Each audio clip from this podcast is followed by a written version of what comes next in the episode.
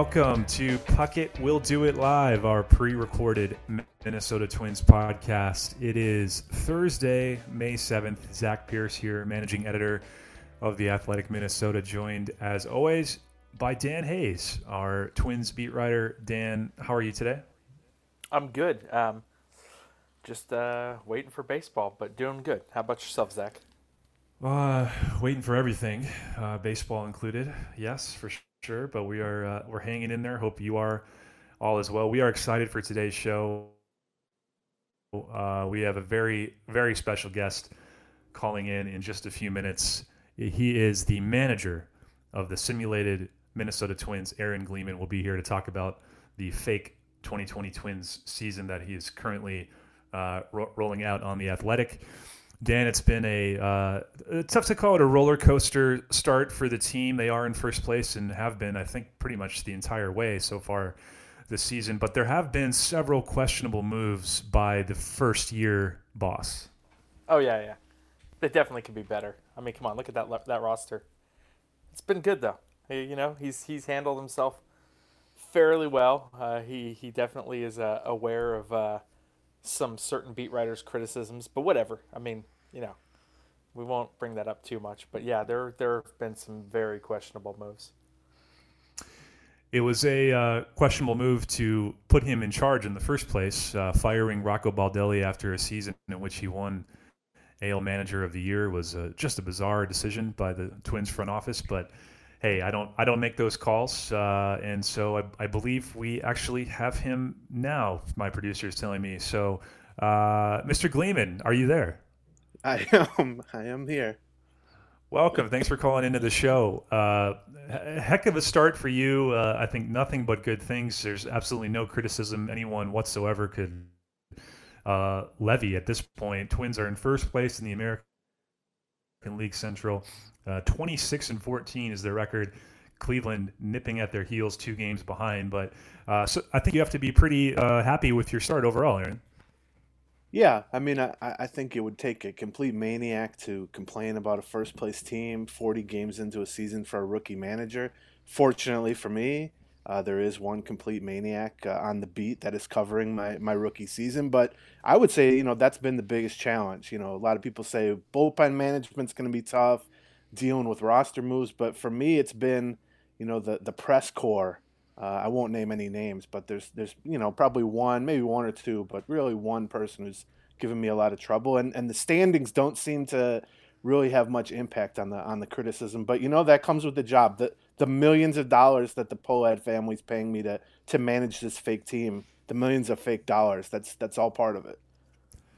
Frankly, it's amazing that you even were willing to come on the program, knowing that that person in question is uh, is right here with me, uh, yeah. Dan Hayes, who has been has been merciless in his commentary so far, and and uh, that did not change this week when Aaron made the questionable decision to send Randy Dobnak back to the majors despite a sparkling debut to the season to uh, add on to his great finish to last season as well. But Michael Pineda came back, a roster spot had to be had to be uh, sets or had to be changed. And Aaron, talk us through why you decided that Randy Dobnak and his two-point whatever E R A was not worth staying on the team right now.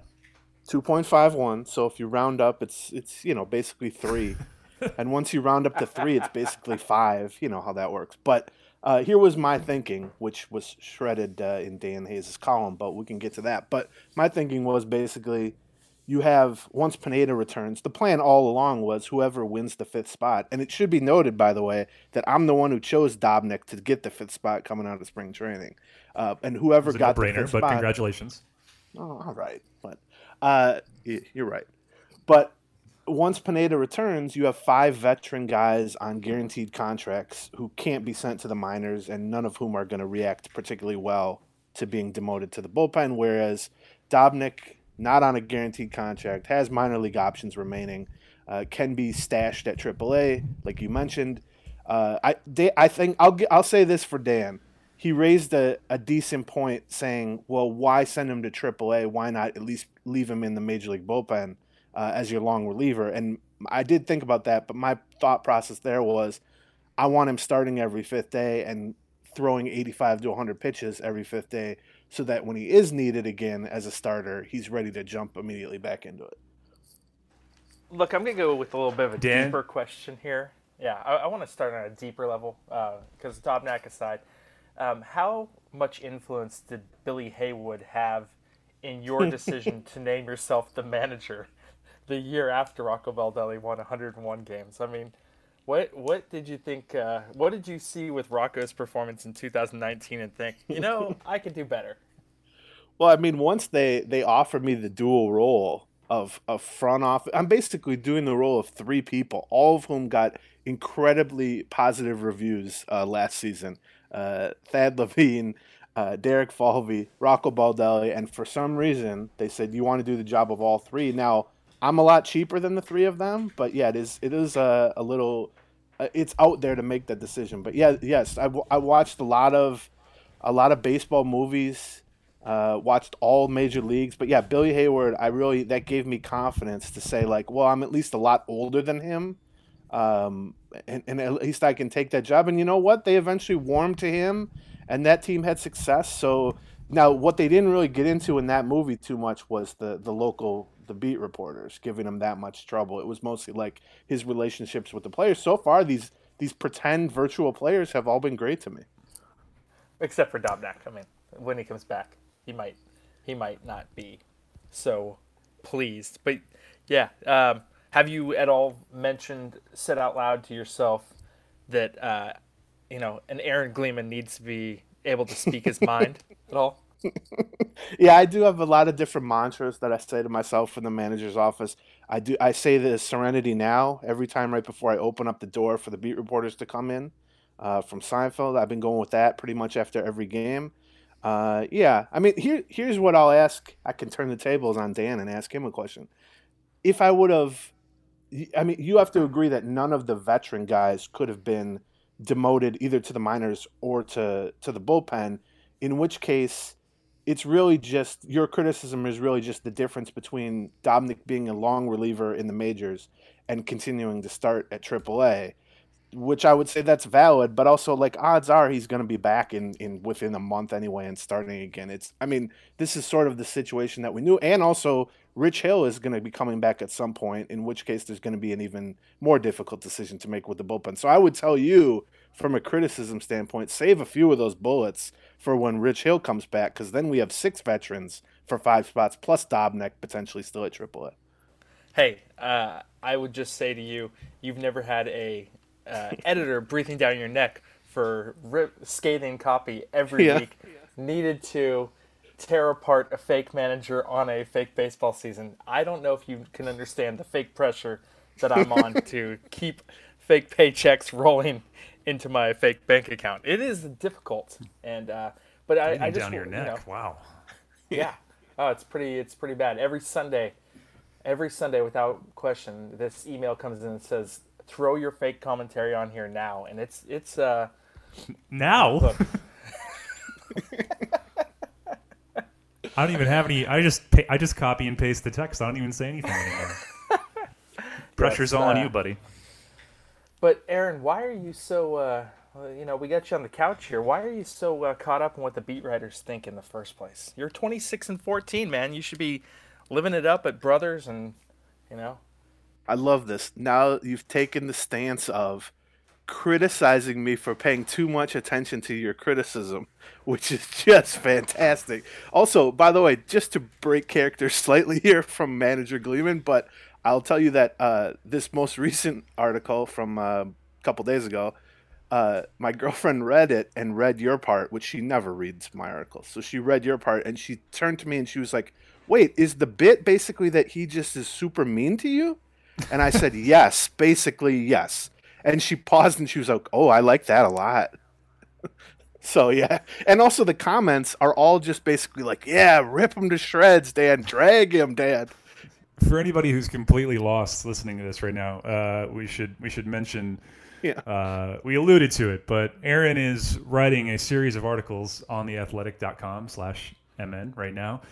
Uh, simulating the Twins' twenty twenty season, since there is not a real season. Uh, he's using a, a pro. Is it, what's the right word? Is it a program? Is it a game? Yeah, it's a it's a game. It's a game program called Out of the Park, or O O T P for short.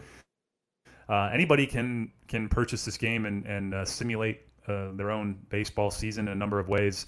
Uh, Aaron is trying to play the twenty twenty season as though he were actually in charge of the Twins, and uh, it's been it's been fun. I think we've all been pleasantly surprised with the response to the article. You mentioned the comments section, Aaron. There's a, a, a ton of a ton of spirited commentary in there from fans for sure. So uh, that is what we're referring to right now. And Aaron's team is uh, pretty well killing it. twenty-six and fourteen, like I mentioned, mentioned in first place as of uh, today. Those articles publish every Monday. And in the latest article, uh, Dan's line was that uh, I think, Dan, you were, you were upset because Aaron said that Randy Dobnak had one more start to change his mind about demoting him.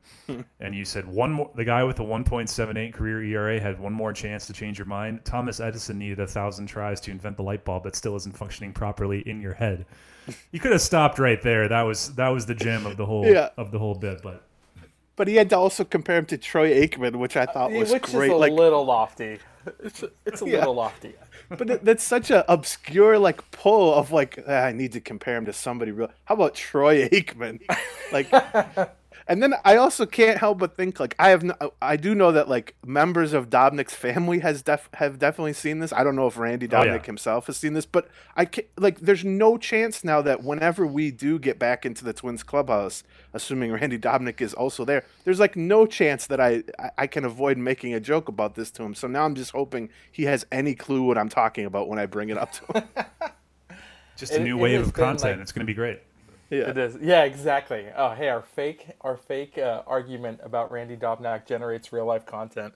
That would be a little frightening, but uh, it is definitely exciting. And I will give you some credit. I'm looking at the Uh, simulated season uh, that Baseball Reference is running, and the Twins are nineteen and eighteen in that as of uh, today. So you're uh, well ahead of that pace. Oh, so. Can but you even imagine what you'd be writing about me if the team was nineteen and oh my god, I would I wouldn't even be able to look.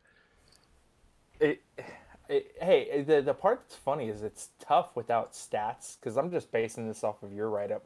So when you throw one-liners out there like, Uh, give him one more chance, and, and mention his one seventy-eight career E R A at that point, you know I'm just going to take it and run with it. So, well, okay, uh, I'm, you're, I'm glad. You'll, you'll like the, the next one coming up on Monday morning.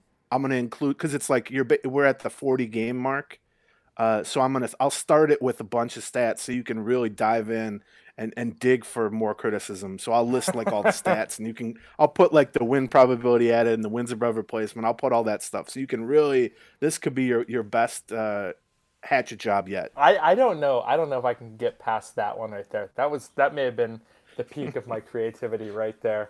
So I'm just gonna throw up the white flag. This is getting harder and harder, but it's so much fun. And it is a good replacement for the fact that we don't get to be sitting in the press box ragging on each other.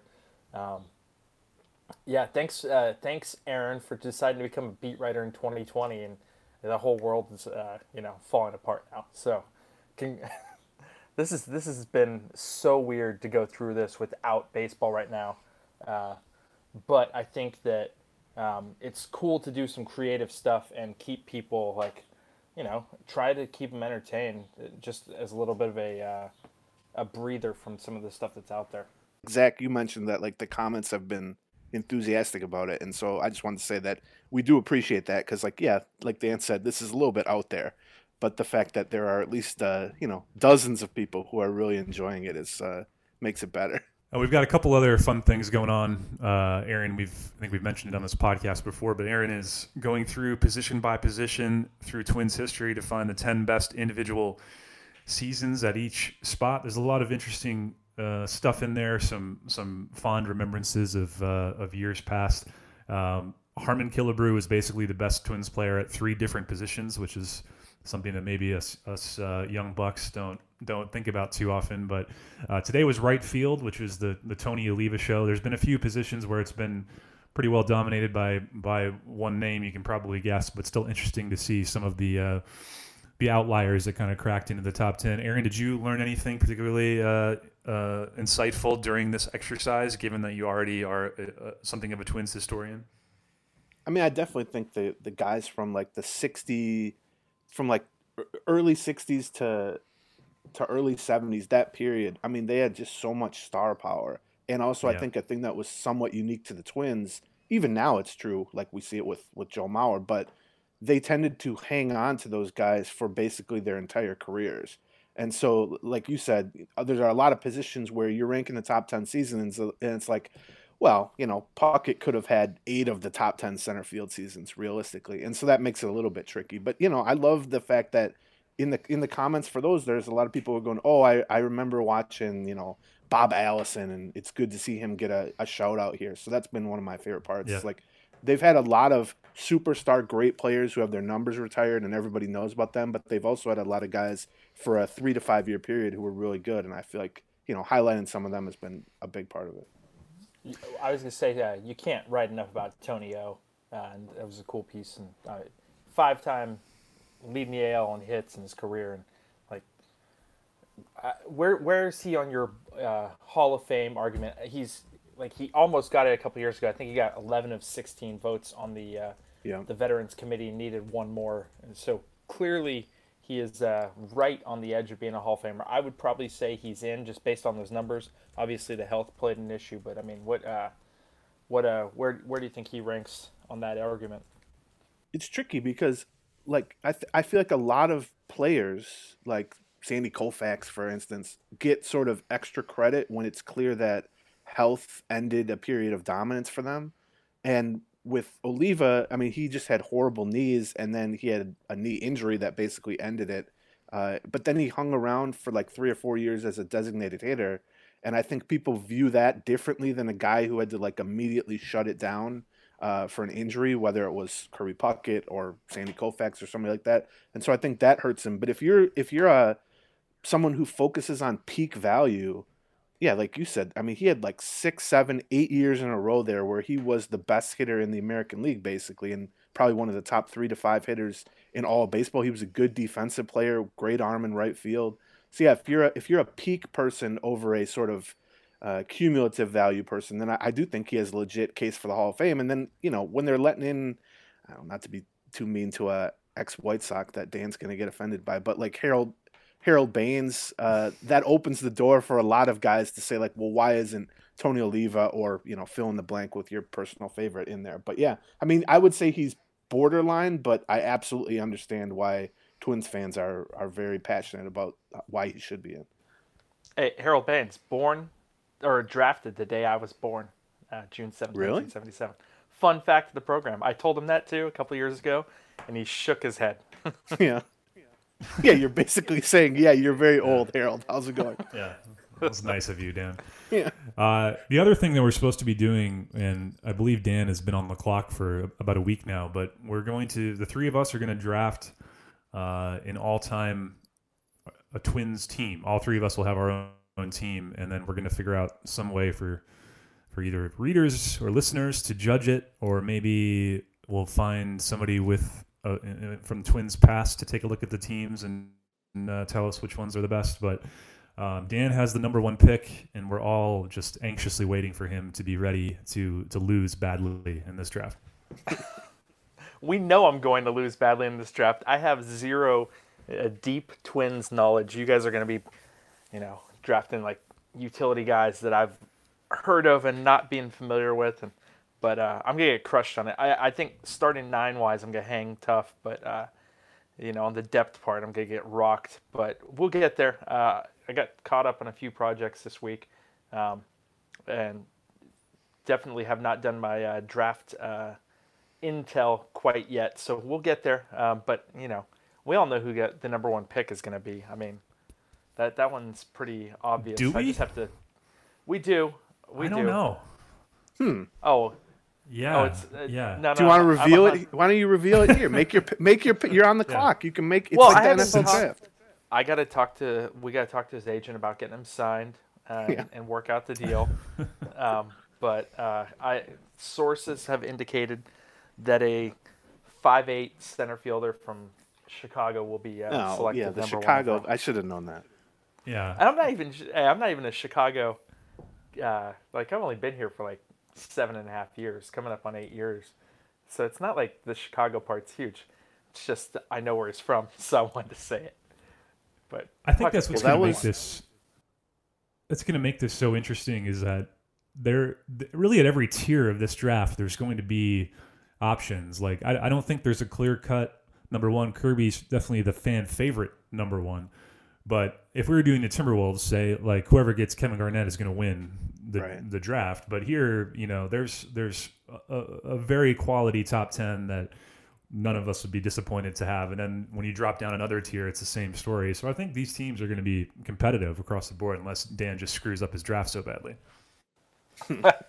No, Aaron's right. I, that that early era, um, the sixties and especially, there are so many great players from that. There's so many great players from the mid eighties when they were started their World Series run. There's so many great players over. You know, it's funny they've had some times when they've been, as you guys know, a horseshit franchise. But overall, they've had some times where they've been amazing. The the talent that they've had over the course of several different runs. I mean, come on, Byron Buxton.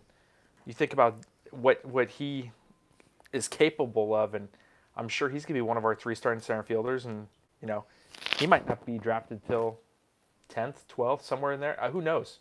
Who knows where? Like, it, it just depends on what we all value. Uh, it's going to be fun to kind of do this over the next. It's going to take a while. I'm not going to lie, guys. I'm going to drag my feet on this since there's no clock, since there's no uh, clock to miss my pick. Jeez. I was gonna. I was just gonna ask if we can skip his pick like they did the Vikings in whatever the year that was for the N F L draft if he doesn't submit yeah. his pick on time. But yeah, we might have to have a clock just to get him moving a little bit on this. We have to finish before the season starts, whenever that is. Yeah.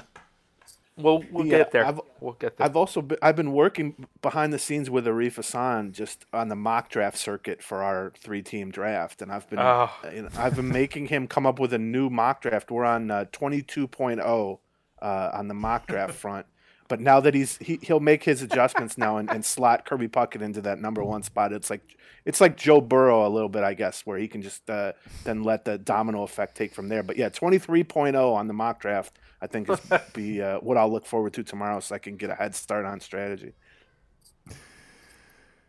Dan, yeah, you mentioned we'll, a couple other. Go ahead, Dan.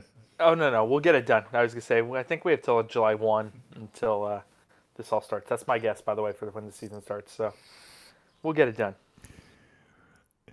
Dan mentioned a couple other projects. It's not all fun and games around here. Uh, we do some serious stuff still here. Not that that's not serious, but it's just the fun kind of serious.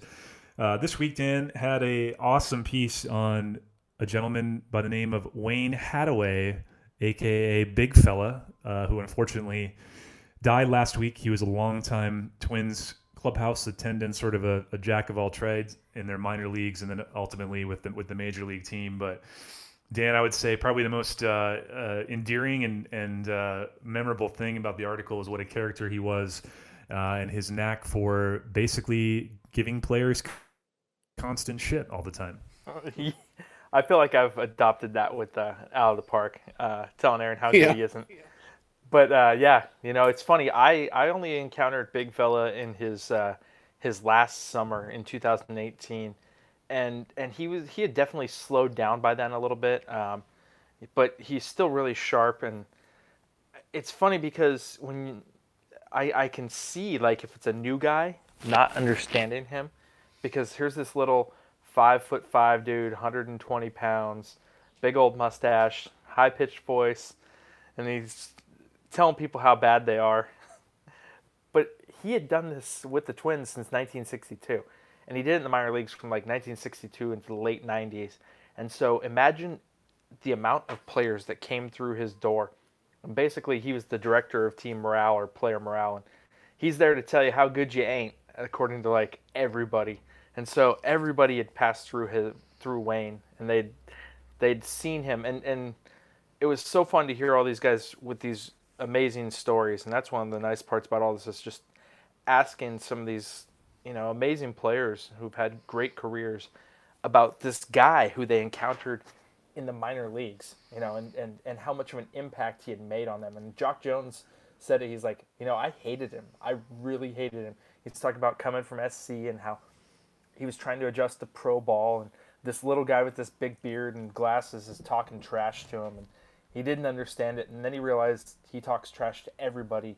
And basically, if he does talk trash to you, that means he cares about you. And, and you know, probably twenty years after he first encountered him in the minors, uh, he's he's just going on and on about how much he loves him. And that part's cool. The, I'll, I'll, it was a lot of fun to talk to people, talk to Terry Ryan, talk to Ron Gardenhire, Steve Little. Like, there were so many people to, to if you asked thirty different guys, you would have got thirty different stories. And it was it was fun to go over it.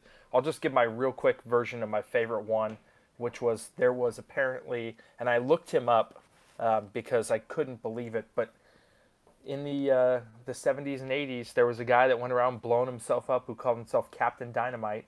And, and no kidding, he was arrested for pyrotechnics stuff. Like, there's the Florida article about this guy being arrested for having explosive devices, and he was a uh, one of those minor traveling minor league acts, and he, you know, so he blows himself up basically at second base after a game when he's invited, and uh, so this particular night, you know, he he injures himself, and it's you know it's a little bit, but it's not terrible apparently, but he's bleeding, and uh, and Big Fella was not only the clubhouse attendant and the equipment manager at the time, he was also the team trainer, and apparently he races out to second base because they call for the trainer. They need his help, and he gets out there and he sees blood, and he passes out. And I guess they dragged Big Fella off the field. They carried Big Fella off the field, and, and Captain Dynamite was able to get up and walk himself off the field. So, um, yeah, like hearing Steve Little tell that story, hearing Gardy tell that story, they couldn't stop laughing, and that's what this guy brought to the team for fifty plus years. Um, It, it it sounds like he was a, a pretty amazing guy. And like I said, I only got the one year of him, but it's it's fun to see fans recollect over it and, and their memories of this guy and, and players. Um, it, it's definitely someone you could tell that the Twins really uh, appreciated and loved. And um, they're sad to see him go, but I think they, they want to kind of honor wanted to honor him, and they did a pretty good job just telling some amazing stories. To give you an idea just how long he was around the Twins, I, while I was editing the story, you had a quote, Dan, from Terry Ryan, who's the sixty-six-year-old former general manager of the Twins, talking about how uh, Big Fella was rubbing down his arm one day, and he rubbed down the wrong arm. And I and I said, did you mean, was this supposed to be a quote from a pitcher? And you told me, well, Terry Ryan was a pitcher in the nineteen seventies in the Twins organization, and that's what he's referring to. It's a story from the nineteen seventies. Uh, just an incredible career, and um, you know, a guy who was able to win over a lot of people in the Twins organization. Lastly, Dan, you have another one that I believe is still slated to be on the site on Thursday. Do you want to tee that one up quickly? Yeah, it may be it may be late Thursday, um, but Dave Winfield, uh, his three thousandth hit, uh, it came on September sixteenth, nineteen ninety-three at the Metrodome. There was a terrible crowd because the Twins were twenty plus out. The A's were twenty plus out at the time. Vikings were in full force, middle of the week, school's in session. There were like seven thousand people in the building, so the Twins decided to sell these uh, these unused game tickets, and they ended up doing it a couple times after that. There were like five major historical moments that occurred in the Metrodome. Eddie Murray, Cal Ripken's three thousandth hits, uh, Cal Ripken's two thousandth game, um, Frank Thomas's five hundredth home run. For all of these, the Twins sold unused game tickets because they knew that there was sort of a collector's market. And I, living in Northern California at the time, saw the Chronicle a week later, and they said the Twins are selling tickets to this, and I bought a ticket. I was going through uh, my memorabilia box the other day uh, as part of a, a, another project that we're doing for next later this month, but um, I purchased one of those unused tickets. And so I decided to find out how it came to be. And... Uh, So we're going to dive into that. I talked to a couple people in the front office, Dave Saint Peter, Scott O'Connell, who retired, um, and, and also Dennis Eckersley, who gave up the hit, and Dave Winfield. Um, so we're going to kind of have a, a story looking at the three thousandth hit moment and uh, why the Twins sold these unused tickets, and another sort of fun one to dive into and, and find some things out. Awesome stuff. Uh, that's all we have time for today. Puckett will do it live. Thank you very much, Manager Gleeman. That was fun. I appreciate you coming. Yeah, I just want to say, by the way, even though I'm supposed to like rip Dan back, I just want to also say that his article last week about the Twins' uh, oh two win over the A's was like one of my favorite things I've I've read in a very, very long time. It brought back, I remember watching the last game of that series in my dorm room at the U of M, and I just thought that was an awesome article too. So uh, not that I'm trying to butter Dan up for future uh, criticisms of my managing, but the people should know that while he's much, much too harsh on fake managers, he is uh, exceptionally good at, at writing about the Twins. Way to take we'll, the high uh, road. We appreciate can't it. Can't wait to rip you next time. It's going to be... Yeah. This is definitely getting in there. So. All right. Stay safe, everybody. We'll catch you next week. Thanks for listening.